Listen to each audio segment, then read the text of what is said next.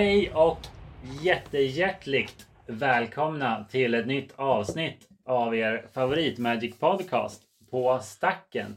Eh, och idag så är det inte vilket avsnitt som helst eh, utan det är ett avsnitt där ni eh, Edvard-fans kommer bli besvikna. Det är faktiskt så illa. Men fear not. Det kommer bli kanon ändå. Saken är den att Edvard helt enkelt inte kunde få ihop det för att kunna vara med den här gången. Så att vi har en vikarie. Och för er som lyssnat på alla avsnitt så kanske ni känner igen Robert.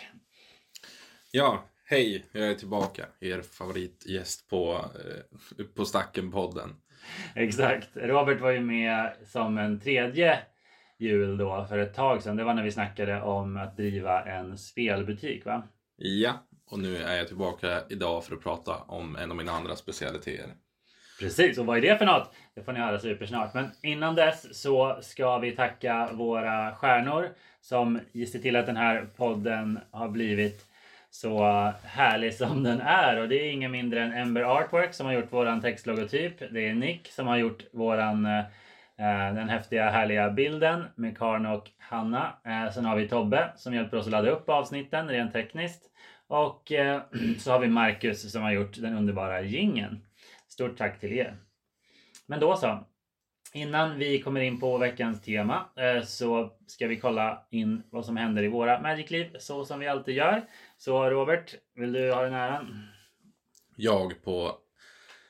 Ja, vad händer i mitt Magic-liv? På senaste så har jag funderat på vad för slags modern-lek jag ska spela Mm. eh, härnäst. Den senaste leken jag byggde, vilket var Magic Aids variant av eh, Soul Sisters heter de va? Tror jag. Ja, Ja, just det. precis, Magic. Gates är då alltså en väldigt, vad ska man säga, eh, livlig Magic-youtuber. Frispråkig. Ja, verkligen. Samma person som skapade Five Color Humans brukar komma Ja, på. och en som Wizards fortfarande inte har något samarbete med. Och man undrar ju inte varför Nej, egentligen. Nej, verkligen Den är inte direkt, eh, eh, den är inte eh, PG. Nej, nej. Den är inte PG liksom, utan det är en R-rated YouTube-kanal. Ja, men Ja. även, även, eh, även fast det är så, så, så brukar jag ta mycket idéer från eh, denna YouTube-kanal. Och då spelar jag den här Soul Sisters-leken. Jag hade kul i ungefär två dagar innan jag började hata leken för att den är så otroligt monoton. Men eh, Man kanske borde testa lekar innan man köper dem. ja, man kan nästan tro det, men det är inte så jag funkar. Men jag är typ likadan. Man bara bestämmer sig för något för man gillar idén om det. Ja, Det finns ju, alltså grejen är att det finns ju bra program som typ X-Mage och Cockatrice och sånt. Mm. Där vi skulle kunna testa våra lekar innan vi la 3000 på dem. det vore väldigt rimligt att göra det. Vi lär oss inte. Mig att jag har gjort det kanske en gång i mitt liv. Ja. Och sen gillade jag inte vin och sen har jag bara skitit i det och kört. Oavsett så, så brukar jag bli inspirerad av den. Jag, och på senaste så har han lagt ut en video om den här, eh, jag tror det var han, nej det var Jim Davis jag kollade på som Mm. la ut den här boom bust eh, eh, komboleken nästan. Där Just man, eh, där man har indestructible länder och förstör, eh, förstör sin egen indestructible land med boom bust. Men man förstör också en av motståndarna som Mm, inte är mm, indestructible. Så mm. då är det två mana förstör ett land.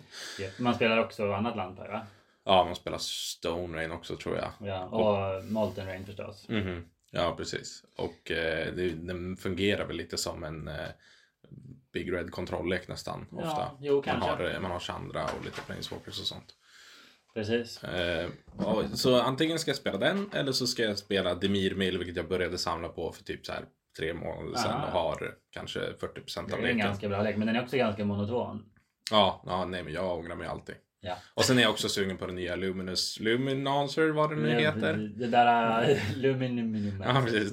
02 för ett från Strixhaven som får stå på två varje gång man spelar en, du spelar en instant resource eller kopierar en instant resource. Ja, den Och, på eh, eh, det, det skulle då vara en blitzlek och jag har spelat blitz förut och jag hatade det men jag vart sugen igen. Eh, Varför? Jag funkar dåligt. Eller så ska jag spela spirits igen för det är ändå leken jag var bäst på. Ja. Det är någon av dem. Ja, jag tycker Landpaj är coolast, Spirits är nog bäst. Ja, Om och inte eh, den här blitzleken, den är nog förresten minst lika bra. den är nog väldigt meta nu efter, eh, efter Strixhaven. Ja. Men Och- inte så rolig. Nej, antagligen inte. Jag är nog bäst på att spela Spirits. Jag spelade det här i typ så här ett år. Av ganska bra resultat. Spirits, also known as better merfolk. Vilket är jobbigt att säga för någon som älskar merfolks. Och med den här relativt nya tredroppen som exilar någonting, vad heter den? Skyclave Apparition. Skyclave Apparition, så har den blivit bättre. Ja, tur att Edvard inte är här när man nämner det kortet. Han blir alltid arg. jag har mosat honom med den ett par gånger. Uh, Ja, men den är ruggig. Men jag tycker vitt förtjänar det. Som sagt, och nu är Edvard inte här och kan säga emot. Hur som helst. Eh, nice, kul. Jag, uh, egentligen vad gör jag? Jo, jag eh, ska börja drafta Strixhaven. Jag är taggad, men jag har inte hunnit än. Eh, och jag fortsätter köpa dyra och dumma grejer. Eh, boosters av olika slag. Jag köpte bland annat, och inte dyra boosters, utan jag köpte en massa, eller massa, jag köpte gäng Kaladesh boosters. Mm. Eh, och det känns som en så här kul grej att ha för att Masterpieces från Kaladesh ja. har inte gått ner i pris direkt. Folk gillar dem. Ja. Vet du hur mycket solring kostar nu i Masterpiece? Tusen kanske? Mm, gånger sex. Oj, jävlar. Hade faktiskt ingen aning. Det är jag som ska ha koll på priser på kort. Ja, men vem, vem kommer och bara "Ah, kolla här är Masterpiece fucking solring. När hände det sist? Är asdyr. Jag hade en Foreign Blackborder solring och den tyckte jag var fin men den kostade bara några hundra. Den är fin. Ja. Ja, jag, jag, jag gillar ju Masterpieces Kaladesh. Uh, Invention som de heter. Mhm. Um, även uh, Amonkhet uh, Masterpiecen alltså, de som är mera vattendelare. De är också rätt dyra vissa av dem. Vilket jag förvånar mig en smula för att de är så jävla fula. Mm. Jag, hade, jag har ju, du köpte ju den där Loyal Retainers till mig i foil. Den Mm. från, med från The Vault. Mm. Och jag hängde med min vän Andreas och Micke för Ja. någon helg sedan. Det är våra kompisar som har en extrem Magic-samling och Ja, den dyraste kuben jag någonsin har sett. Den är väldigt imponerande. Hur som helst så ville han inte ha sin eh, Amonkhet Loyal Retainers för han tyckte den var svinful. Så jag Ja. bytte min eh, From the Vault Nej. Loyal Retainers mot hans eh, Invention Loyal Retainers. Okej. Vilket var dyrare men inte med mycket. nej, nej den är, de är fula alltså. Ja. De spelar Loyal Retainers i kuben. ja. Det lite spicy. Mm. Samma sak vill han göra med containment pris, men jag hittade ingen foiled containment pris. Men då skildes priset på ungefär 200 istället. Det kan jag tänka mig. 50 kronor. Det kan jag tänka mig. Ja, då ser man. Kul. Ja, nej, men så, så är det med det. Nice. Ja, vad ska vi snacka om idag? Det är dags att gå in i avsnittets tema och det är sealed och pre-releaser. Eller hur? Vi är ju i den, eh, i den säsongen nu där vi precis fick en ny pre-release och vi får inte spela en riktig pre-release så vi tänkte att vi ville prata om pre-release för att det är ändå min favoritgrej i hela Magic. Eller hela världen. Mhm. Väldigt sant. Yes! Då så. Temat är alltså sealed och pre-releaser. Och vad är det för något? Vi kan ju börja med, eh, ja, vad är en pre-release Robert? En pre-release är veckan innan ett nytt, nytt set släpps så, så samlar man sig på sin lokala spelbutik och spelar en sealed eh, event med en massa andra människor med de nya korten. Och det är så sjukt spännande att utforska och testa på de nya korten och spela en turnering med massa andra människor som är också lika glada. Det är någon slags eufori som slår över hela Prylis varje gång man går dit. Jag tycker det är underbart. Ja, jag är beredd att hålla med. Jag har, eh, och det kommer ni märka såklart under avsnittet, men jag har prällat en hel del i mina dagar och jag tycker också att det verkligen är höjdpunkter. Ehm, så är det. Men exakt, så det är alltså du får ehm, en chans helt enkelt att spela med korten innan de släpps. Dock ska sägas att nu med Arena så släpps de ju på Arena typ dagen innan pre-releasen. Ja, Och det är ju lite kränkande. Det är det verkligen. På torsdagen så släpptes det. Och det, det jag tycker är mest kontroversiellt, som jag tycker egentligen är bra, är att man kan spela draft på en gång. Jag tycker att det är fel Mm. ett traditionellt sätt att utforska ett sätt från draft från steg ett. Så jag gick in på mitt, mitt MTG Arena-konto och kollade och tänkte oj, jag kan ju drafta, men jag måste ju köra en sealed först, annars vore det fel. Mm. Även, även fast jag föredrar draft egentligen. Men sealed är ju någonting som är heligt för mig att spela först i ett set. Jag fattar, du är så traditionalist. Ja, verkligen. Intressant. Ehm, men ja, exakt. Uh, Pre-releaser spelas, ehm, eller prällar som vi nog kommer säga från och med nu. Ja. Prälle. Prälle spelas eh, alltid eh, som sealed. Och vad är det för något då? Sealed är ett format där du öppnar sex boosters va? Om inte jag är helt vilse nu. Nej, Sex, självklart. sex boosters och där du eh, ska då bygga ihop en 40-kortslek med dem och spela en turnering med de andra som sitter där. Normalt så har man en sisådär 50 minuter timer för att bygga sin lek. Så man öppnar sina boosters och eh, väljer ut kort man tycker är bra och ska bygga en lek utav dem och vara med i turneringen. Mm. Exakt. Exakt. Så det är ju då eh, så kallat limited format. Det betyder ju då att är, du spelar Magic med korten du får på plats. Ja, Du tar precis. inte med din egen del. Nej. Precis, precis. Och, eh, men precis exakt, så vi tänkte snacka lite om Prelle men också lite om vad SIL är och vad man kan tänka på när man spelar det. Om man inte gjort det så mycket. Så. Eh, men exakt, eh, det kanske är där vi ska, vi ska börja helt enkelt. Eh, SIL det är som sagt, du öppnar ofta sex boosters. Det finns vissa undantag såklart. Man kan köra Tour de Giant Seal, men man kanske har tagit 12 boosters. Vi körde en gång en hel box Seal Ah, på en ja. GP. ja, det var Det går ju. Men och nu för tiden på pre-releaser så får man ju så kallade pre-release packs. Eh, alltså det är ju ofta sex boosters i dem. Det, är oftast, det varierar lite beroende på vilket sätt det är. Som i Ravnica så var det klan-set, eller klan-boosters. Du, du mm. valde liksom guild menar jag. Ja, förstås. exakt. Ja. Och då, då, fick du, då fick du ett specialbooster eller en promo som hör till den gilden. Ja, de har ändrat upplägget många gånger. När jag var liten så, nu blir det redan lite nostalgi, det kommer att bli mycket det. Så här fick man ju eh, ett eh, tournament pack eh, ett tag, när de fanns. Mhm. Vilket är alltså ett, som tre boosters i ett. Så det är en låda, det ser ut som en preconstructed lek som också fanns förut. Mm. Men det är 75 kort, några basics, tre rares och lite fler commons än om det var tre boosters. Och det var då på pre-releasen? Japp, så du Oj. fick en tournament pack och sen tre boosters till. Oj. Så till exempel om du har Säg att du var på Time Spiral pre-release, eh, vad säger jag, Planar Chaos pre-releasen. Mm. Då fick du alltså ett Time Spiral Tournament Pack, för det var det första sättet i blocket. Och tre Planar Chaos Boosters. För att Mm. det var ju ett litet set, det var ju bara 150 kort. Eh, så att om vi hade fått sex stycken Planar Chaos Boosters så hade det bara blivit det hade blivit för många av samma commons. Liksom. Ja, ja, ja. Så Mhm. det lustiga förr var ju att även fast det var ett nytt set så var bara hälften av korten på prällen nya. Du fick alltid spela det första setet igen. Ja, ja. Det var innan, eh, jag tror det var, han det ändras när du började. Ja, mitt första set som jag spelade pre-release på var Dark Ascension. Mm. Ehm, och då var inte det en grej. Han fick inte Så innestrad boosters. Så vitt jag kommer ihåg så tror jag inte det. Nej, jag tror men, inte det heller. Jag tror för att småseten blev lite större med åren. Så att de var så pass stora så ändå så att det gick liksom. Ja, jag, vad jag kommer ihåg dock är att jag tror att när man draftade så draftade man en från varje set när hela blocket var Japp, ute. japp, för att det japp. var lite, det funkade bäst Jo, så. jo nej, det är ju ja, det är verkligen. Och det var det ju oftast och det var ju väldigt kul på den tiden. Ibland så var det inte så, ibland inte. Det var, de hade massa olika upplägg som alltid med Magic. Mm. Hur som helst, eh, en annan speciell grej som många tänker på när de tänker på pre-release är de så kallade pre-release-korten. Mhm. Så vad har vi att säga om dem?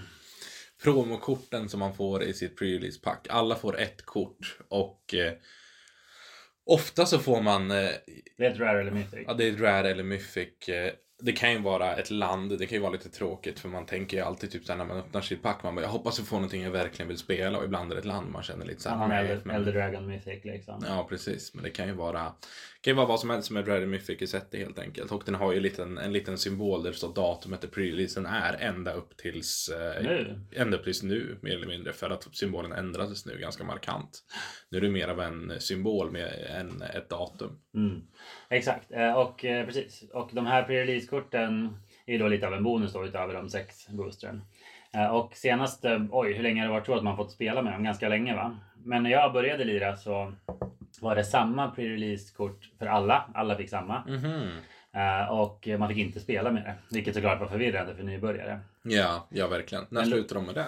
Oh, när kan det ha varit? Return to Ravnica? Kanske? Ja, ja, men då har jag upplevt det. Ja. Det är därför det är en fråga för många spelare när man spelar. Det har inte jag tänkt på. Men på turneringen när vi spelar då frågar då folk ofta får jag spela med Ah, promokortet? aha, exakt. Exakt. Nej men precis. Precis.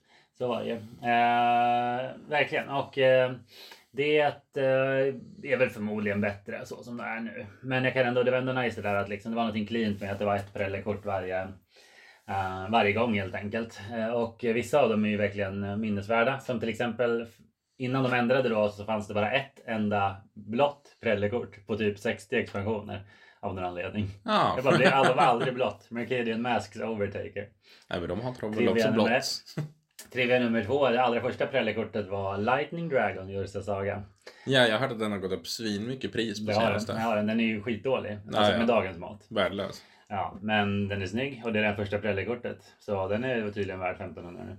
Mm. Men eh, den är jättegammal och den är foilad och det är coolt. För det var inte många månader sedan den var värd kanske under 100 tror jag. Nej, det var ju den här jätteexplosionen. Det pratade vi om i förra avsnittet. Mm. I Reserve List. Ja, ja, så var det. Och ibland fick man ju svinbra kort. I Rise of the Eldrazi. Vet du hur man fick dem? Är det Alis Dust eller har jag... Nej, det, den är GP-promo kanske. Men du fick Emrakul. Alltså, har du sett? Ja, men, ja, just ja, det är den ja. Jag vet vilken av Ja, du fick är- bara Emrakul straight up. Ja. Fick man spela med den? Nej. Då? Nej. precis. Det hade varit orimligt. Ja. Alla försöker klämma in en Emrakul i sin 40-kortslek. Jag vill rekommendera att inte göra. Nej. 15 mana is a bit too much. Ja, ja, så, så var det med det. Men låt oss snacka lite Sealed. Vad skiljer Sealed från Draft och vad ska man tänka på när man, eh, om man vill vinna en pre-release helt enkelt? Seal är ju väldigt annorlunda från draft eh, i med det att när du draftar så öppnar du ett pack, du väljer rätt kort och du skickar vidare. Du får en väldigt streamlinad lek och du har väldigt mycket koll på vad du håller på med hela Du tiden. kan ha en plan. Liksom. Du kan ha en plan. I Sealed så måste du ta det som det kommer. Du kan inte bestämma dig innan du kommer dit att du vill spela vit-svart eller röd-grönt eller vad som helst Du kan inte forsa. Även om det är så här guildbaserat som det är i Return Ravnica och nu i Strixhaven där det är collegebaserat. Om du väljer den vitsvarta college-leken så, kan, så finns det ingen garanti att du kommer få spela vitsvart även fast du får ett, ett booster som är specificerat mot det. Mm, Det är större chans. Liksom. Ja, ehm, så det är, det, är, det är väldigt, det kan vara svårt för många som är väldigt inne i olika färgkombinationer som gillar att spela bra silt för att du måste vara öppen för allting. Mm. Allt beror på vilka kort du får. Mm. Exakt, exakt. Alltså det är väl det som är... På sätt och vis, jag tänker att Sealed är lite lättare än Draft. Hå- Håller du med om det? Det är lättare att komma in i, men nästan, eh, om inte svårare, lika svårt som draft att bemästra. Mm. Det, är en, det är en konst att bygga bra sealed pools och veta hur man ska bygga dem. Ja, nej men verkligen. verkligen. Vi, vi har ju lite tips kring hur man kan tänka. Men du har ju rätt i det. Det är svårt. Eh, Jag menar inte så liksom. Men det är ju någonting. Det som gör formatet är ju det här med att du får en hög och du får bara gilla det. Alltså du har ingen makt och kontroll över alltså, vilka kort du ska välja bland. Eh, Och det är väl också det som är det skoningslösa med formatet. Nämligen att får du en dålig pool så får du en dålig pool. Och då kommer det bli you're gonna have a bad time. Ja, Eh, Men som tur är så tror jag att en bra spelare kan pilota åtminstone typ 3-2 resultat med en riktigt dålig pool. Ja, alltså det är jättemånga som har problem med SIL för just för att det är väldigt turbaserat. Men är du tillräckligt duktig så kommer det gå okej i alla fall. För att det är bara Nej, skill, skill är så mycket i SIL för hur du sätter ihop leken, vilka kort du använder är så sjukt viktigt så att om Mm. du är duktig så kommer det gå on average mycket bättre. Jag, jag, eh, det är, ja, jag tycker det är väldigt tydligt i SIL ju mer jag lär mig om SIL faktiskt. Visst är det så. Visst är det så. Men fortsättningsvis, vad... Vi kan ju rada upp lite saker som vi tycker man ska tänka på när man bygger en civildek då. Om vi har några nybörjare där ute bland lyssnarna. Mhm. Eller några som kanske har stått över pre-release ett tag. Vilket man har under corona times. Så man kanske helt enkelt glömt bort. Eller man bara inte kommit in i limited så mycket, vilket jag är en stor förespråkare för. Limited är min favoritsak i Magic. Mm, verkligen, jag håller med. Så mm, don't sleep on it people. Men exakt, en annan sak som skiljer um, draft från sid lite. På grund av att du inte kan välja korten så blir kanske så här, det kanske blir svårare att få ihop typ en tribe-lek eller så här riktigt bra synergier. Eller, Mm. Håller du med om det? Ja, man får hitta synergierna där de finns i SIL, men du, du kan ju inte planera in någon slags eh, synergi som du gör i draft. Du, du tar ett kort och du märker att det här kortet funkar bra med det här kortet, därför jag tar det här kortet. Nej. I SIL får du ta det som det kommer. Får du några synergier, underbart, men för det mesta så är det bara pound för pound och bra sakerna, de som ger dig value, de som, eh, de som presterar, det är där du måste spela. Mm. Och det är många kort som, det är svårt att se skillnaden, men det är kort som funkar i Sealed som inte funkar i Draft. Inte lika bra i alla fall. Nej, precis. Som olika anledningar. Som till exempel de här klassiska förstör en gubbe som är power 4 eller power 4 eller greater toughness eller power. Monsters ja, precis. så. Sådana slags kort skulle jag nästan aldrig spela i draft, vilket jag nästan alltid spelar åtminstone en av i Sealed. Just det. Och hur kommer det sig då? Det är för att hur leken är uppbyggd i Sealed gör så att eh, folk försöker spela bomber och stora gubbar och lite sämre stora gubbar förekommer mycket oftare i Mm. Sealed än vad de gör i Draft. I Draft så kan de vara mer streamlinade till en viss specifik eh, arketyp. Precis. Kan man säga att i regel så brukar draftlekar bli lite bättre? Alltså de blir åtminstone snabbare. Det, visst brukar det vara så att Seal är långsammare än draft? Ja, det är en stor risk för stalemates i Sealed för att ni har sämre saker och folk bygger mer mer value-orienterade lekar än vad man gör i draft. Man försöker göra en specifik sak så blir det ofta ett kloggat bräde. Och då, då är det an, andra saker som är viktigare än, än vissa andra saker. Till exempel det är viktigt att ha svar på evasion och viktigt att ha saker som har evasion. För om ni sitter där med åtta gubbar var och ingen vågar slåss för, Nej. för att man är rädd för combat-trick eller det kommer bara inte bli en bra combat för någon av er, då, då måste man kunna komma igenom på något sätt. Så Verkligen, man verkligen. Ja. stalematen som det heter. Precis, i Strixhaven eh, så finns ju de här uh, learn och lesson-korten vilket uh, jag inte, jag, jag har bara hunnit köra en till och så. Mm. Uh, men jag tänkte på att så här, då hade jag ett par learn-kort och ett par lessons och då märkte jag att jag nästan alltid hämtade den som gjorde en 2 1 flyer. Mhm. Uh, och, det, och det tror jag säger något om just att det var sealed. Ja, Uh, för att man bara så här, för man vet att du kommer liksom du kommer behöva slå in den där sista skadan och det kan bli grindy liksom. Det kan bli de här stora board staten som du sa. Att creatures liksom klonkar in i varandra och vågar inte slåss och så. Ja, Så att flyers känns ja, ännu viktigare att ha. Ja, verkligen. Det, det, skulle jag säga. Och motsatsen om du inte har flyers så måste du ha svar på flyers. Du måste ha gubben reach, du måste ha. Plammet är ett sånt där kort som jag egentligen inte gillar. Jag skulle aldrig lägga den i min main deck om det inte är ett sätt som är väldigt heavy på flyers. Men jag har en redo i brädan alltid om jag spelar grönt. Sådana liknande kort. Det finns en annan vit nu som kostar samma färg. Eh, som kostar en weekend generic som skjuter fem i flyer eller förstör en artefakt. Mm. Har den redo brädan. Ser du en flyer, det räcker. Okej, då, ska ja. du, alltså det ju- du ska vara redo på att motståndaren har Om du inte har något annat svar på evasion så har du inget val. För då kommer du förlora i den klagade det. som kanske händer. Om du inte racear förstås. Och apropå racea, aggro är väl något som också är svårare att få till i sill. Eh, Just för att aggro är så beroende av låga drops. Alltså du måste ha många två drops. Ja, Alltså en aggrolek som, in, som inte lägger något för en tur tre, det, det, det kommer nog inte gå bra. nej, verkligen. Så att just du måste ha, och gärna bra ettor. Nu för tiden finns det ju bra ettor. Det är faktiskt en grej med SEAL. Det, det kan vi faktiskt flika in. Alltså, det kommer vi säkert nämna igen. Men alltså, för, men jag, jag tror att både du och jag känner igen oss i det här. För att vi är ju någon någon slags veteraner nu. Mm. Liksom. Ja, man kall, jag hoppas jag kvalificerar som det. ja men jag antar det. Alltså, Vi, vi retar ju ofta Robert för att han är den nya i gänget. Men du har ju alltså... När, när var det du började lira? Det var... Det var tio år sedan. Ja, ja det blir det va? Något Dark sånt. Ascension. Jag tror jag började när jag var typ 18 eller 17. Det är Ja. 10 eller 11 år sedan. Ja exakt. någonstans. ja exakt. Så du, är- du är ju egentligen, jag får väl erkänna det, du är ju ändå någon slags veteran. Och vi märker ju ofta att när man är på en stor pre-release liksom och det är några, ja men kanske kids eller någon annan som är ny. Så blir det ofta att man kanske hjälper dem lite grann. Eh, Mm. Alltså att man kanske efter att kanske vunnit mot dem, kanske. Eh, Eller så. Så kan, så kan man komma in och påminna om, för det här är inte alla som vet, men man får ju bygga om sin lek mellan matcher. Ja, man får ändra hur mycket man vill. Det är, Ja. Händer mig nästan varje pre-release att jag möter någon som inte är lika, eh, som inte är lika van vid att köra pre-release som jag är och så hjälper jag dem bygga om, min lek efter våra, äh, bygga om sin lek efter våran match och sen Mm. så ibland så går det bättre för dem. Jag hade en, en gång ett eh, yngre barn som, som jag spelade mot och vann och sen så hjälpte jag han bygga om sin lek för att han hade en sjuk pool. Mm. Sjuk så, eh, det, jag har sett få pooler Ja. som är så sjuka men han kunde inte bygga den själv. Nej, nej. Så jag byggde den åt honom och han gick vidare och vann resten av sina matcher. Nice. Det är ändå en härlig känsla. Ja, det var väldigt Det kändes trevligt. lite som så här, eh, Karate Kid liksom. Ja, verkligen. Mr Miyagi. eller vad Det var en sån här pool som spelar sig själv så länge den är ihopbyggd. Ja, just det. De ja. Exakt. Exakt. Eh, nej men precis så. Det, det är, eh, ibland behöver man en liten sån knuff liksom. Eh, och vad är en pool som spelar sig själv? Jo, det är väl en av dem där just... Eh, för det är ju det som är också en liten lurig grej med sidan. Man, kanske, man kan titta på en pool. Det mest självklara är ju att du kollar ofta på... Vi kan ju tänka prata lite om det. Alltså hur, hur, hur bedömer man en sealed pool liksom? Jag kan ju börja och det självklara då är ju att titta på sina bomber. Ja, Alltså du kollar så här, vad har jag för bomber? Säg att du skulle köra, du kanske... Säg att du kör en något core set. Du har eh, Inferno Titan och Baneslayer Angel till Mm. exempel. hur vinner jag spelet helt enkelt? Det är där du ska kolla på. Ja självklart, hur vinner jag spelet? Men, men en av de första sakerna man ofta många kollar på är ju de spicy bomberna. ja, Liksom. ja, verkligen. Eh, och då kan man säga att du har Baneslayer och Inferno Titan. Då tänker du för de här två korten är jättesjuka, de vill jag förmodligen spela. Så då Mm. kollar du kanske så här, kan jag spela rödvitt? Mm. Liksom.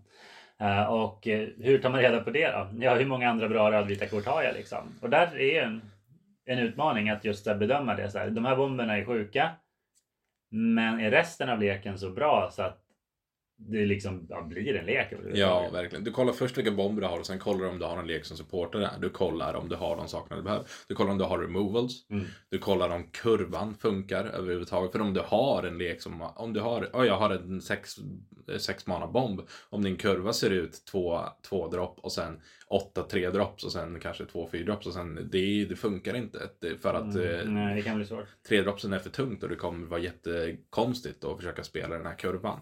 Eh, och eh, Ja, precis. Så, man, så man kollar man, eh, många faktorer som eh, kurvan, bomber, removals och sånt. Och eh, det är inte så att bomber är end all be all. Om du har en lek som har removals, du har okej gubbar och sånt, men som har en mycket mer fin kurva, då är det den leken du borde spela. Och det, det är just de finesserna, de veta det som gör skillnaden i SIL. För det är jättemånga som blir blinda på bomberna. Verkligen.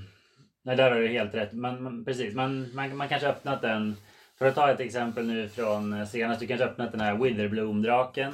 Den ser spicy ut. Lägger in tokens varje upkeep. Den som gör de Grönsvart. här eh, pesten. Ja, precis. Lägger in pest tokens.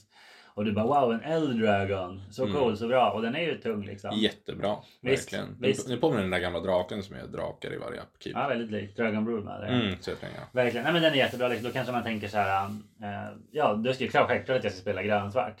Men sen så kanske man då är så förblindad av den här bomben att du inte ser liksom att eh, leken inte håller. Alltså du har inte grönsvart så det räcker. Mm, Och då sitter du där och lägger in lite life gain, lite brädkort som kanske är bra men förmodligen inte. Ja. Eller hur? Du kanske lägger in något, något ett dropp för mycket. Kanske något sex dropp för mycket. Någon vanilla sex dropp, vad vet jag. ja, verkligen. Ja, och sen så går det åt skogen liksom. Och kanske kan det också vara så att du dessutom överskattar bomben. För den jag nämnde nu är ju absolut riktigt bra. Mm. Men den kostar sju. Det är Det är, mycket. inte, det är inte den bästa. Det finns ju grader av bomber. Det finns ju, Ja. det finns ju gamla exempel som Packrat. Ja. Får du en Packrat då spelar du Packrat. Du, du splashar den om du måste. Du, Förmodligen. förmodligen. det är ju, man gör många undantag för att få in sådana här helt sjuka limited bomber som Verkligen. Ethereal Absolution från ganska nyligen. Just det, sex ja, mana ja. enchantmenten som gav dina gubbar plus ett plus ett. Och motståndarnas gubbar minus ett minus ett. Och du Ja. kunde betala fyra tror jag för Ja, exila en ja, gubbe ur din grav för en 1 1 Ja, ja. Den är helt totalt sjuk i huvudet i limited. Och det är det där man måste också se skillnaden mellan ett kort som är bra i limited och bra i constructed. Det är Ja. en otroligt stor skillnad. Exakt. En annan sak man kan stirra... Det är bra att du tog, så, sa det. För att man kan verkligen stirra sig blind på Planeswalkers tycker jag är ett exempel. Alltså Mm. vissa Planeswalkers är självklart bomber. Alltså i limited. Mm. Alltså jag menar några som comes to mind är väl många av Garruksen för de lägger in stora tokens. Ja. Elspeth lägger in tokens liksom det är nice. Självklart Karn och Ugin kostar 8 men ändå man försöker nog i alla fall. Ja, då försöker man. Ja men precis, eh, givetvis.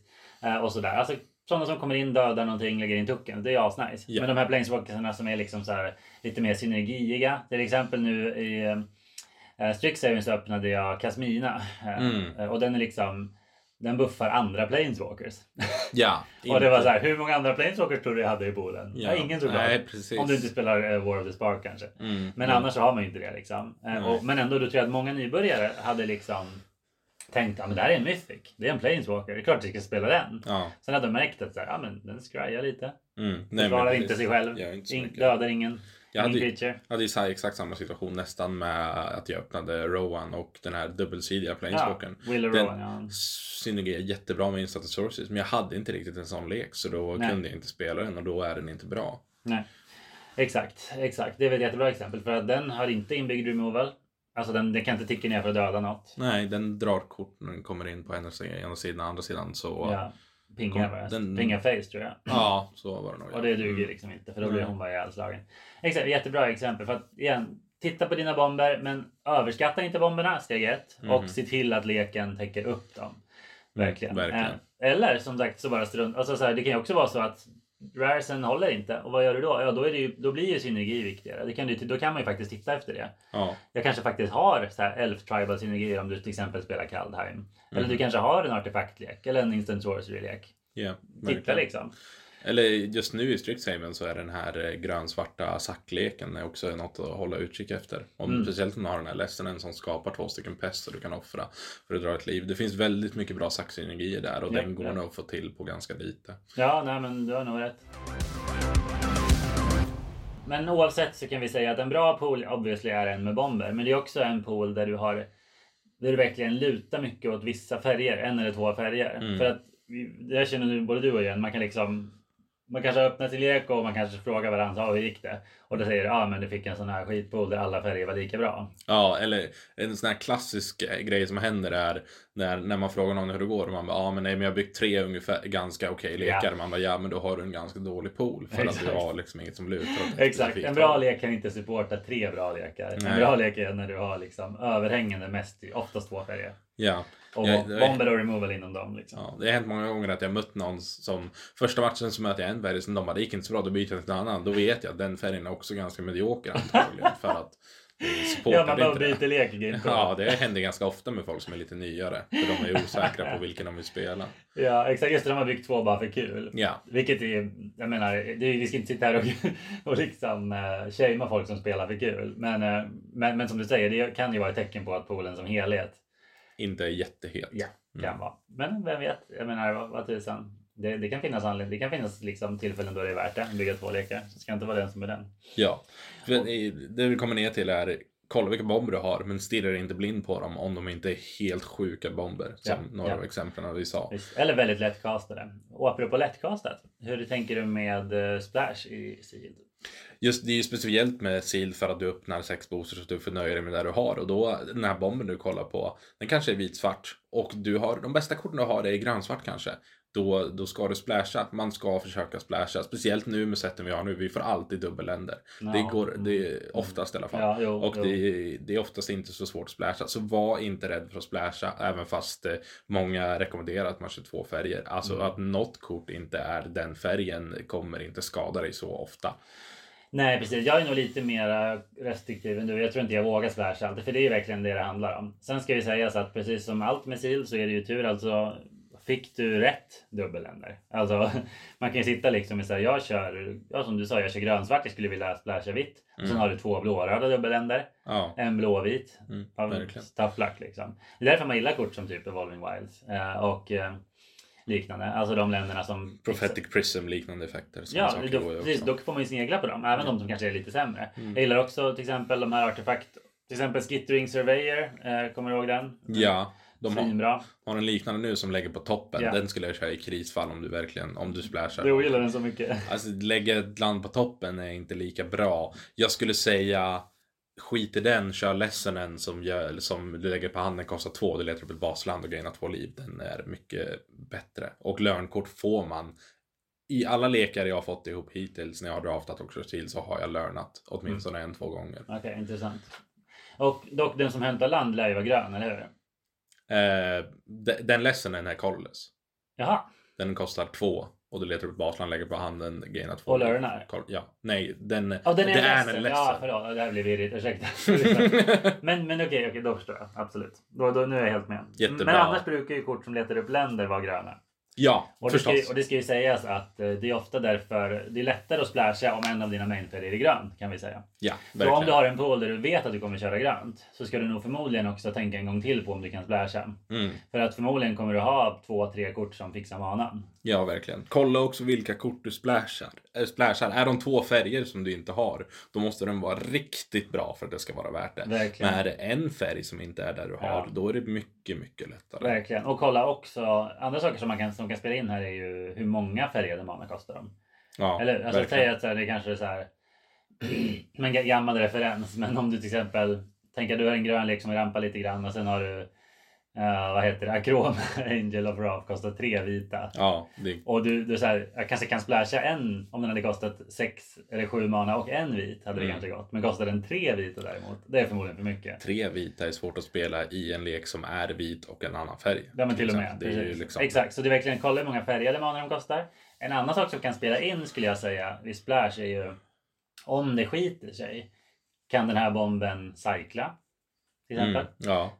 Alltså, det finns inte i alla sätt men ändå. Mm. Har du kanske looting-effekter, Ja. alltså rummaging-effekter som gör att du kan diska den om du ändå inte kommer kunna kasta den. Om, om man har många effekter som eh, rummagar eller lootar så är det mycket lättare att köra Exakt. splash och sånt för då kan du bara slänga dem om det inte funkar. Precis, precis. Det är också så här kanske lite sånt man inte tänker på. Ja, men bra. Bra poäng eh, från ditt håll tycker jag också. Det, det, är, eh, det är ett liksom kul men med svårt format. Alltså det, jag känner fortfarande att jag springer in i de här fällorna. Att jag just stirrar mig blind på bomber liksom. Eh, Att jag fastnar lite för mycket i det. Jag tar den enkla vägen, så kan vi säga. Alltså, Ja. Om man ser, ofta, och det är någonting, det här är då vad ni inte ska göra. Ni raddar upp er pool och ni tycker att någonting känns ganska gjutet.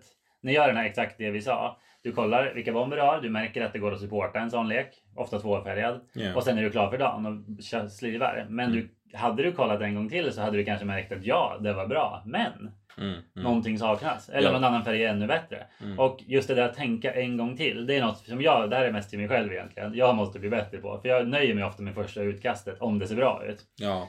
Eh, eller hur? Test, eh, ja, jag gör också samma, men jag försöker tänka efter och sen så försöker jag bygga typ så här två, tre olika lekar Okej, av ja. min pool för att se hur de ser ut. Hur ser kurvan ut? Hur, hur vinner jag? Vad har jag för bomber och vad är det som funkar? Och sen så tar jag den som jag tycker verkar bäst. Ja, just det. Och sen just på pre-release, specifikt pre-release så är det väldigt öppet att fråga andra. Det är fritt fram att fråga vem som helst om hjälp och oftast så hjälper folk jättegärna. Typ så här, säger till personen bredvid som du vet är ganska duktig. Jag byggde de här två olika lekarna. Vilken tycker du verkar bäst? Mm. Vilken, vilken, så vilken tror du kommer funka? Definitivt. Så ja, mer sånt folk. Eh, en sista grej kanske på SIL-strategi. Jag sa ju det när man skannar över sin lek och sådär.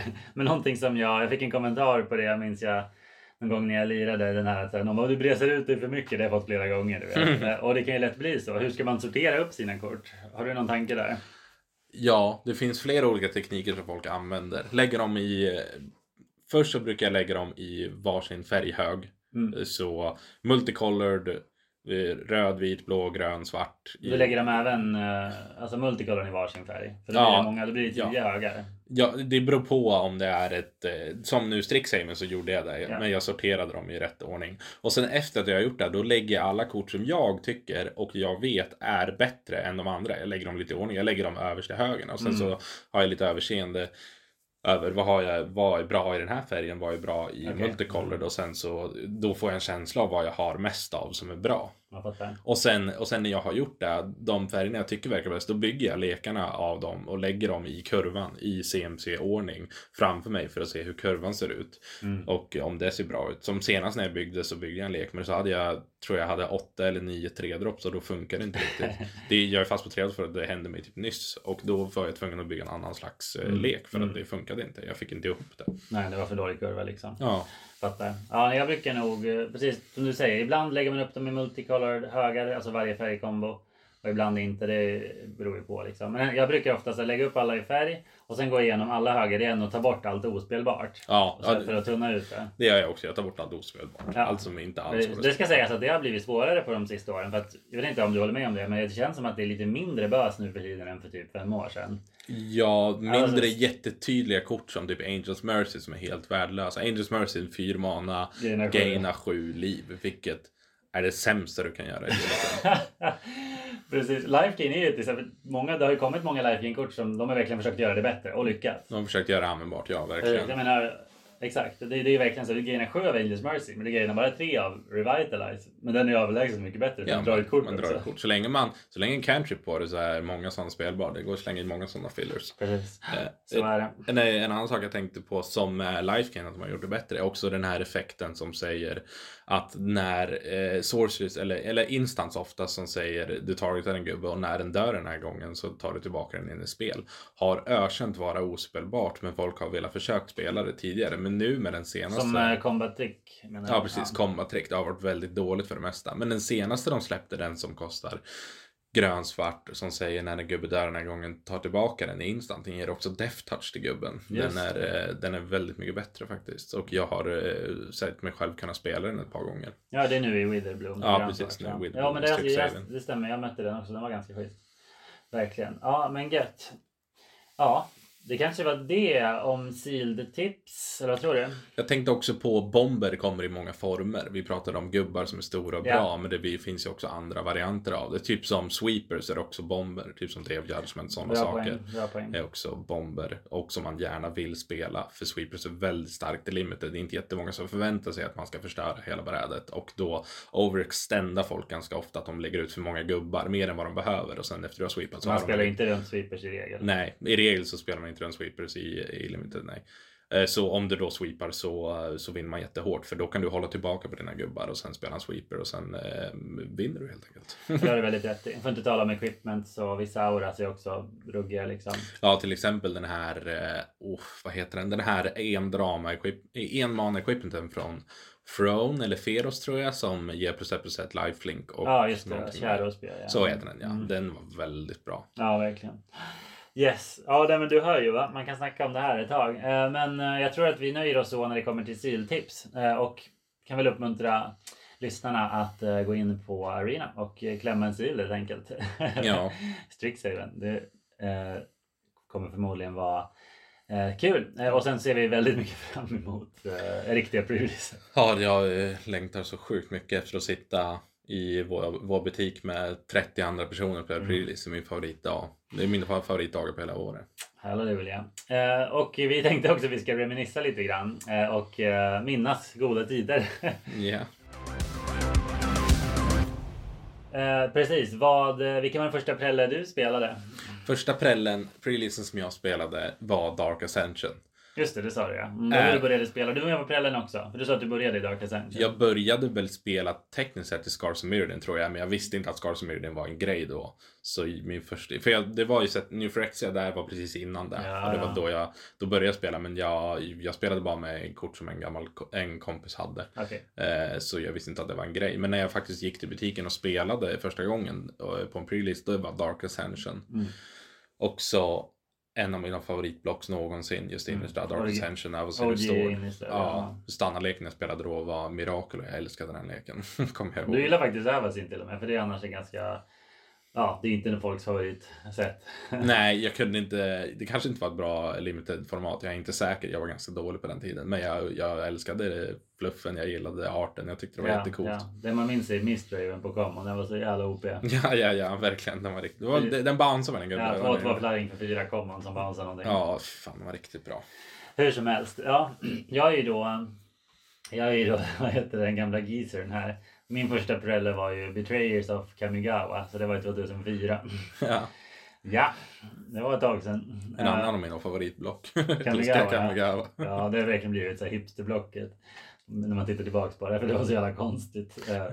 ja, det var ju verkligen. Kommer du ihåg din prelease? För jag kommer knappt ihåg vad jag gjorde på Dark jo, Ascension prelease. Jag kommer ihåg, men jag, jag, jag, kommer ihåg att jag kände mig nervös. Jag var väldigt liten. Snabbräkningar, jag måste vara typ 11-12. Mm.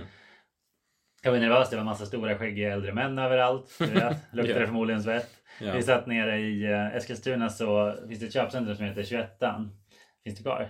Jag bor inte där. Eh, ja, det finns ja, kvar. Ja. Och i källaren där så fanns en leksaksaffär som heter Lasses leksaker. Den vet jag inte om den är kvar. Det är den inte. De, de, de flyttade sedan länge. De, mm. de, de, är kvar i Etuna men de är inte där. Ja, ja. Eh, de har inte Magic eh, längre men det hade de då och de ordnade pre-releaser. Det var det enda stället i mm. Eskilstuna. Så att man satt liksom i ett köpcentrum typ. Alltså på en öppet område, alltså så nära rulltrappan där folk ja, kom ner. Just det, det var rätt weird. Det. Ja, jo, det, det var ganska sjukt. weird. Vi kanske var 12, mellan 12 och 20 pers, jag kommer inte ihåg. Mm.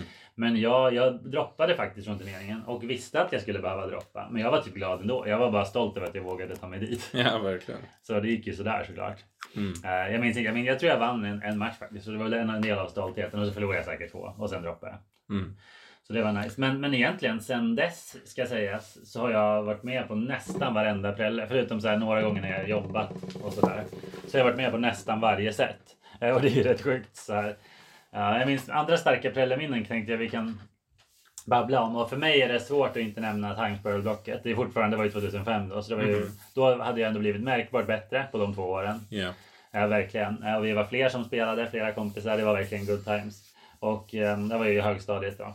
Eh, och eh, Time Spiral var, jag minns det var jäkligt, eh, det var fruktansvärt kul, det minns jag fortfarande. Man fick Lotus Bloom, det var coolt, det var massa coola kort, massa polare var med.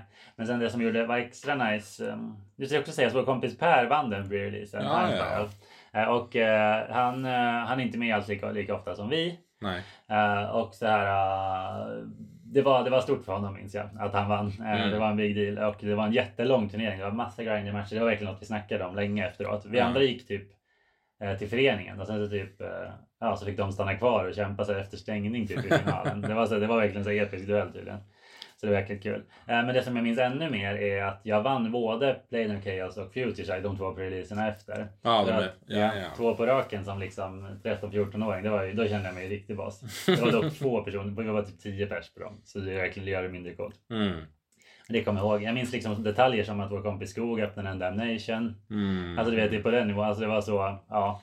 Men det var ju alltså, det var en big deal. Alltså som sagt, prällarna var och är fortfarande så jäkla milstolpar sådär. Och det kändes verkligen då som att man var ja, men man var liksom huvudpersonen i en, i en liksom sån här du vet Mighty Ducks eller något. Jaha, liksom. men verkligen. Ju... Man kommer till, du vet, man går någonstans, vi stod alltid utanför när de öppnade. Brällarna började klockan 10. Ah, Eh, ja. eh, Mm. eller, och man fick signa upp från 9. Eh, så vi stod ju utanför liksom, medan de låste upp portarna på köpcentret, du vet, i kylan. Underbart. Ja. Och det var, ja wow. Verkligen. Så det var nice. Eh, Jag fattar som sagt. Jag minns inte jättemycket detaljer om de två, men jag minns som sagt att jag vann två på raken och det, var, det kände man ju sig väldigt stolt över. Sen dröjde det nog ett tag innan jag vann igen. Jag minns inte vilken jag vann senast. Jag minns jag vann jag vann någon i Tarkir, vann jag Kaladesh minns jag. Men annars så minns jag inte så mycket. Jag vann någon från Kaladesh-blocket också, kommer jag ihåg. För det mötte, då? Mm. Ja, jag mötte Peter i finalen, kommer jag ihåg. Jag hade Smugglers Copter och den vann mig varenda match jag hade. Nice. Det kommer jag ihåg. Den var helt sjuk i huvudet. Det är den fortfarande. Eh, ja, verkligen. Varenda match jag hade så var det på grund av Smugglers Copter, kommer jag ihåg specifikt. Men den pre-listen jag kommer ihåg mest var Return to Ravnica. Ja, vadå då? Mm. Eh, Jag eh, var ganska ny på Magic, det är ändå inte jättelångt efter Dark Ascension. Nej, nej, det var typ ett och ett halvt år efter kanske. Precis, och eh, den, hela den preleasen vann jag. Jag kommer ihåg att det var typ så här runt 30 pers med på Time Warp-föreningen. Det var väldigt många. Ja, Och jag vann hela den grejen kommer jag ihåg. För, för att min pool var en sån här klassisk pool som spelade sig själv. Som den där kidden som jag pratade om. Mm. Det var helt sjuk pool. Jag spelade Raktos. Jag hade alla premium commons och uncommons man kunde ha. Jag hade Sh- Shane House Walker. Jag hade Mm. Splatterfug. Jag hade den här fyrmana Unleash-gubben. Jag inte kommer ihåg vad den heter. Var svartröd i alla fall. Och sen Ja. hade jag den här på toppen av kurvan. Hade jag den här Kentauren som kommer in chargeandes. just det. Just Som hade det. Unleash. Det var nog Prellia-kortet dock. Den tror jag alla hade. Men ja, den är schysst också. Mm. Så det var en av de bästa poolerna jag haft och Ja. jag, det var inte ens nära någon av matcherna jag spelade, inte ens i finalen. Jag vann allting. Vad lustigt. Jag, gick, jag kom tvåa på Return to Ravnica-prällen i Malmö. Mhm. För jag, Ja. hade precis, jag bodde där ett drygt halvår bara, eh, 2012. Eh, och då var jag med på prällen där. Och det var också ett bra minne för att ja, det var första gången jag kom till butiken och det var typ 40 pers med. Så Mm. det var ändå så lite impact att komma tvåa. Och jag körde också Raktas. Och jag, hade, Ja, jag hade också massa splattertags. Jag minns att de var asbra. Ja, verkligen. En, två, tvåa, Unleash och First Strike va? för Ja, tre. exakt. Så det är nästan alltid 3-3 First Strike för tre. Det låter kanske inte så mycket. Inte nu för tiden så Nej. låter det inte jättebra, men då var det bra. Man hade en 3-3 för 3 som hade first strike, man bara slog in hela tiden. Ja, man hade ju spelat den idag också. Det hade man, men det är inte lika, cool, Nej, är det- lika bra idag.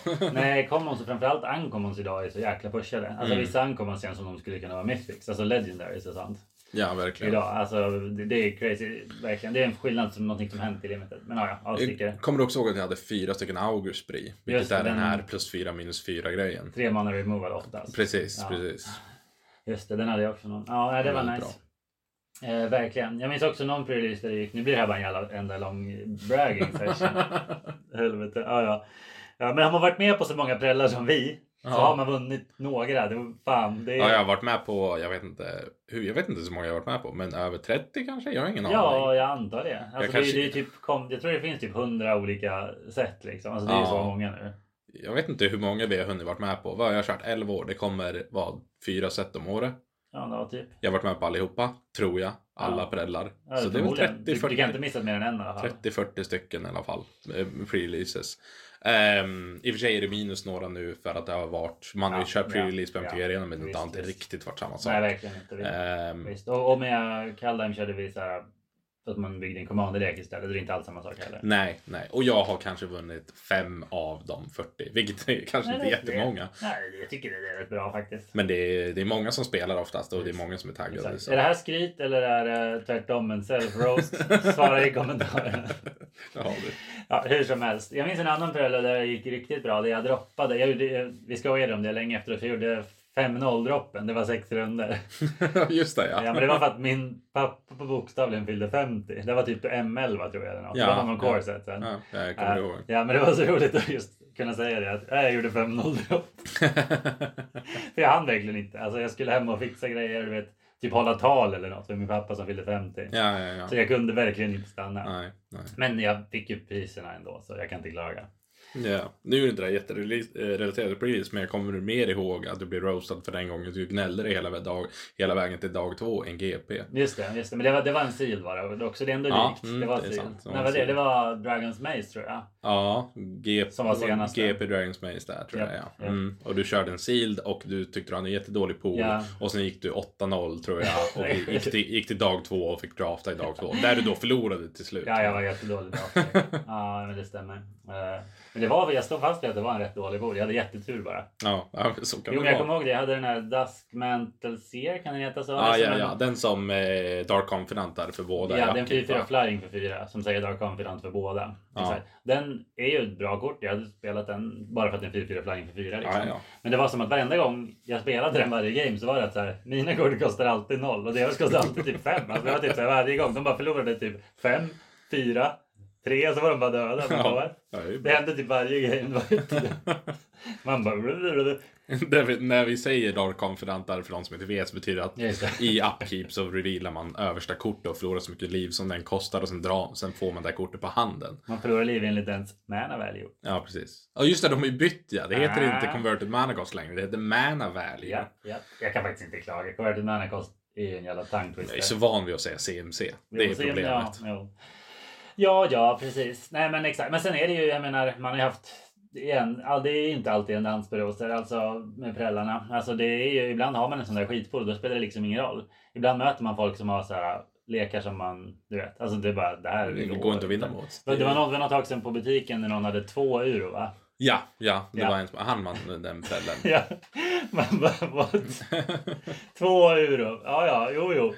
Väldigt orimligt. Inte nog med att han vann, han tjänade massa pengar det för det var två euro. Det var Ja, fy fan. En sak liksom att man får ett dyrt men dåligt kort, vilket är väl rätt ovanligt. Men det skulle väl vara typ ett patchland eller något. Ja, ja. Men de ska ha precis. Men ofta är det ju tyvärr att det både är en bomb som gör att man vinner och den är värd pengar. Ja, Det är verkligen winner takes it all.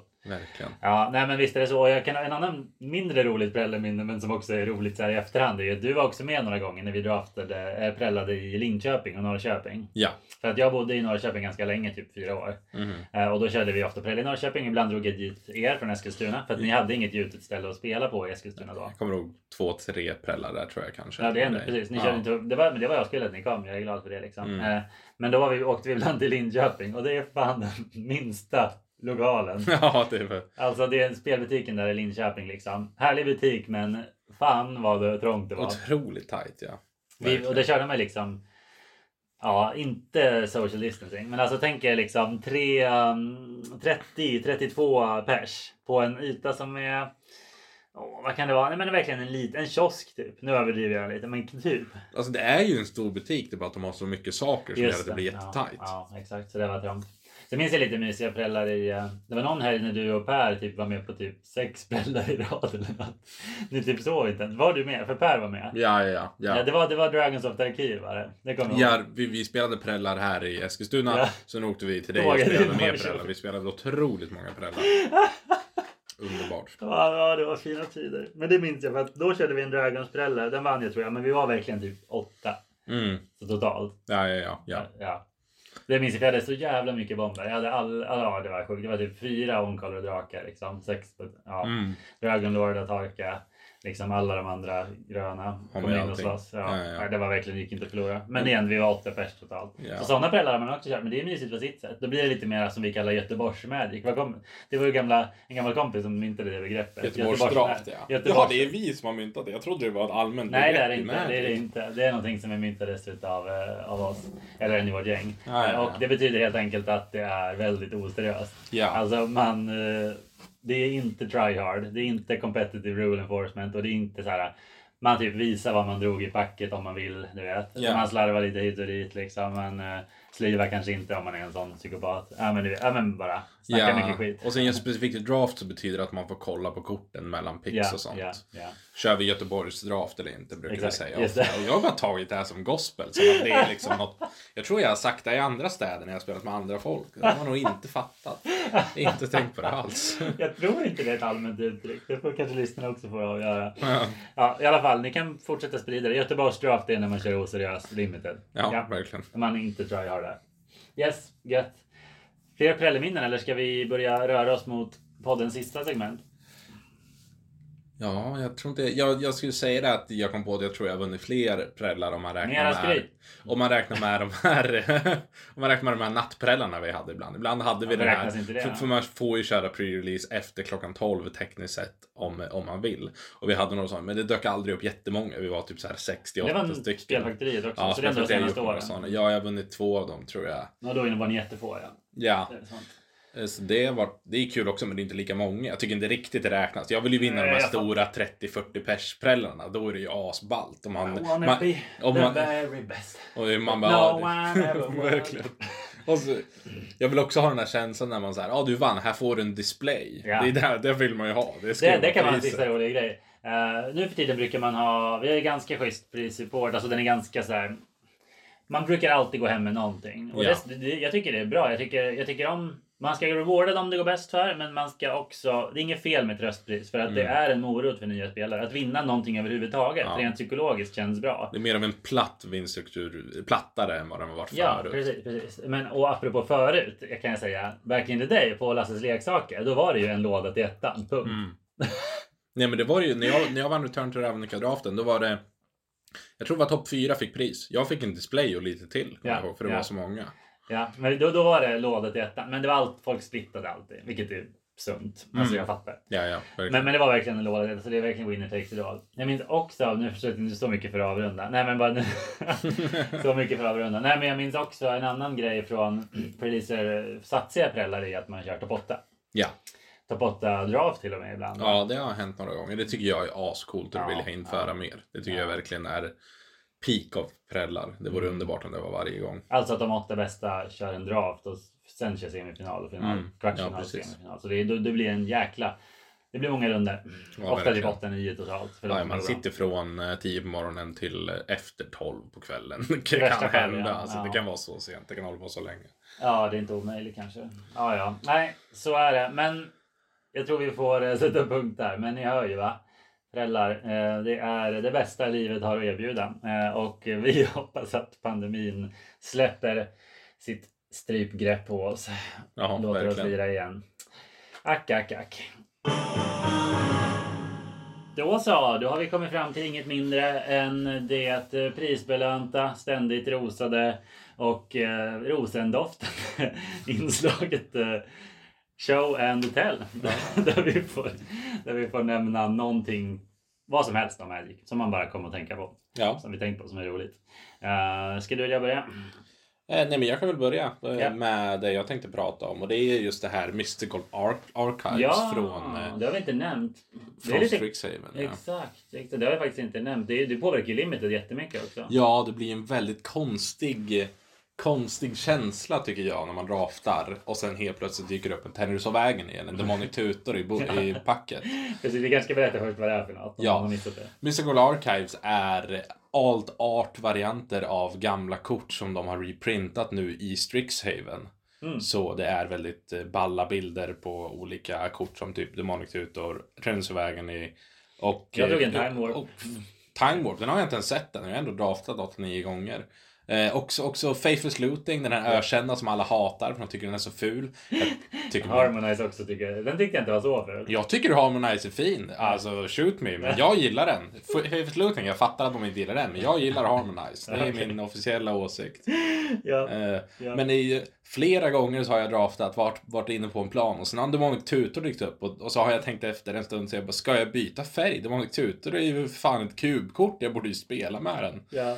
Jag har blivit passad i Demonic Tutor. Jag antar, att tre är, gånger, tror jag jag. antar att den är ganska bra i limited. Alltså jag vet att jag skulle inte rekommendera någon att köra typ Grim Tutor eller Diabolic Tutor. Nej, Men Demonic är så pushad så att jag antar att det är värt det. Om Ja. du har en eller två bomber. ja du måste ha någonting måste bra, bomber. bra att hitta Jag tror du precis. vill ha två bomber. Att, så att du inte har den på handen. Ja, precis. Så mitt nya mål nu med Strixhaven Drafting är helt enkelt att få till en Tendrils och vägen-lek som faktiskt kan kvalificeras som en bra lek. Det är mitt eh, största mål och dröm. Med Ja, hela... Grape är också Mystical Archive. Åh, kan man få på det en lek? och Minds Desire. Det vore och helt... Minds Oh Desire. my god. Ja, jag har inte, de har jag inte ens sett. Jag har inte ens koll på alla kort som finns. Men det, det ändras känslan i draften. Man draftar ganska mycket för de korten som är på listan av kort som kan dyka upp. När jag draftar och spelar så brukar jag tänka, vad kan motståndaren ha för svar?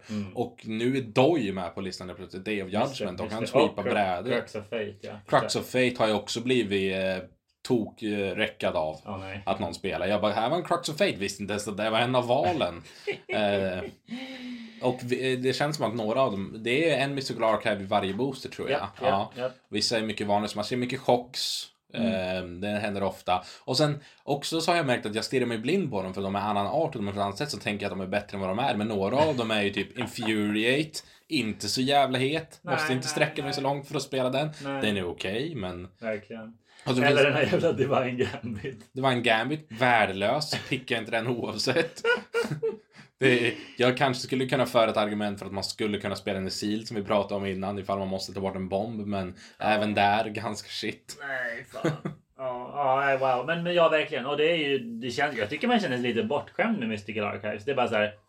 Det här är inte Collector Boosters. Jag fattar om Collector Boosters. Ja, verkligen. Så jag bara, jag får ett extra coolt kort utöver Raret. Mm, mm. Bara gratis. Ja, verkligen. Alltså, oh, Daddy Wizards. Skämmer bort oss. de är coola, men jag vet inte hur jag är inställd mot det här egentligen. För det ändrar draftkänslan ganska mycket för scopet av kort som kan dyka upp. För det är ganska många olika Mystical Archives. Men jag tror att man bara får ta det som det kommer och se, hoppas att man får lite coola bilder då och då när man sitter och draftar. Ja, så är det. Verkligen. Alltså, de behöver inte, ofta är de ju bara bra. Alltså typ Doomblade. Alltså det Ja. är bara nice. Det är inte så att det är, det är inte så att det, det kastar ju inte om hela, hela formatet på något sätt. Det är Doomblade nice och removal. eh, Eliminate. Ja, Eliminate har ja. jag tagit massa gånger. Den dyker upp ganska ofta. Ja, den är väldigt bra. Ja, nice. Ja, men precis. Så se till att rippa lite Strixhaven och plocka på er lite Mystical Archives helt enkelt. Och om ni får chansen, varför inte de japanska boostrarna som har andra illustrationer? Ja, verkligen. De är ju supercoola. Ja, de är poppis. Jag vet att vissa är svindyra, men det är, ja, det är så mycket bling också nu för tiden. Du vet, man hänger inte med. Ja, nej, det är Hur många versioner av Dark Ritual ska man behöva välja mellan? det fanns ju många redan innan. Ja, verkligen. Och det är olika illustrationer i varje sätt också. Men ja, man alldeles älskar Dark Ritual så jag klagar inte. Ja, verkligen. Ja, ja. Nice. Eh, just det, jag, jag snubblade över en Youtube-kanal igår tror jag. Eh, som heter Max Makes Magic. Och han laddar upp små klipp bland annat. Han gör säkert massa andra grejer också. Eh, som heter Weird Things You Can Do in Magic the Gathering. Eh, och det är alltså inte då kombos som är bra utan som leder till konstiga saker. Ja, ja, ja. Ja, Som, så det är bara roliga interaktioner. En av de här handlar om hur han man börjar med att ta en artefakt och sen spelar man March of the Machine som gör den till en creature. ja. Sen spelar man Humble som gör att den förlorar alla abilities. Eh, och sådär. Eh, Ja. ja. Och sen så vad heter det. Så gör man om det spelar man New Rock Transmuter som gör en artefakt till blå eller en blå till artefakt. Eh, Så då ja. gör man den från en artefakt till blå och då är den inte längre en artefakt så då är den inte en creature Så March då- of the Machines. Så då är det en blå Så- gubbe? Eller? Nej, Det är nej. inte en gubbe längre med Nej, varsin maskin. och inte en artefakt. Nej. Ja, ja, ja. Så det är bara en sak. Det är bara en sak. Ja, Inget en permanent. Ja, Okej. kan Som också, Dark Seal Relic utan artefakt och indestructible typ. Den har, den har, den har inget Det bara. är ingenting. Nej, det är Nej. bara en sak. Ja, sjukt. Ja, eller så kan du också spela typ Thran Lens visar han som gör alla permanents till colorless. Då är det bara en, då är det inte ens en blå sak, då är det bara en sak. Ah, ja, det var ju ingenting. Ja. Ja. Han berättade också ett roligt exempel så här att creature tokens i allmänhet heter samma sak som de har creature type. om Det är rätt självklart, men det är något man inte tänker på. En dragon token heter dragon och den Ja. är en dragon. Mhm. Och en eh, goblin soldier är en goblin soldier Mhm. och den heter goblin soldier. Ja. Liksom. Men så finns det ju ibland eh, kort token som heter samma sak som kort. Ah, ja. Ja, till exempel. Eh, det finns en, fanns en cykel i Futuresight som gjorde tokens som hette saker. Så man kunde till exempel göra Lalanor Mentor. Den sa en grön tappa, diska ett kort, eh, lägg in en token som heter Lalanor Elves. Ja, ja, ja. Ja, Mm. right. Det är Packrat token heter väl också Packrat tror jag. Jo, jo, jag antar det. Jag tror det. Ja, Eller de är väl en kopia av Packrat så då är det en precis. Packrat. Så säg till exempel att din motståndare har gjort det eller lagt in Lalanor Elves token. Och då kan du till exempel spela Eradicate i den. Och Eradicate säger exila en creature och leta i motståndarens hand och lek för alla kopior med samma namn. Mm. Så då skulle du om i teorin kunna exilera den tokenen och sen titta på hans hand och sen om han har Laranor Elves, det riktiga kortet på handen, så ryker den också. Så man tagit av tokenen och Ja. plockat bort fyra ja, landwells i motståndarens lek slash hand. Ja. Bra. En annan weird interaction som han inte tog upp men som jag har själv tänkt på, eller någon har nämnt för mig för ett par år sedan, är eh, vad heter det? Att du spelar först en Planeswalker, varför inte Nicol Bolas? Eh, sen så spelar du Liquid Metal Coating eller eh, vad heter det, Mycosint Latis Japp. och gör Nicol Bolas till en artefakt. Mhm. Sen så spelar du kortet som heter Bludgeon Brawl, vet du vad den gör? Det är väl den här röda som gör om artefakter till equipment. Exakt, så den säger att alla artefakter som inte är creatures Mm. är också equipments. Ja. Och de har equip som sin CNC, eh, mana value, förlåt. Eh, och de får plus X plus 0 som mana value. ja. Så det betyder att du då kan equippa Nicol Bolas på creatures. Så vad sägs om att en Stormcrow eller något plockar upp Bolas och får plus 5 plus 0 då, om det är den nya och bara slår folk med Bolas. det är ändå den greatest disrespect i Magics största Inte en fiende. plåtbolas, typ Me- Mecca-bolas som är artefakt också. Jävlar vad han har gått ner sig. Ja.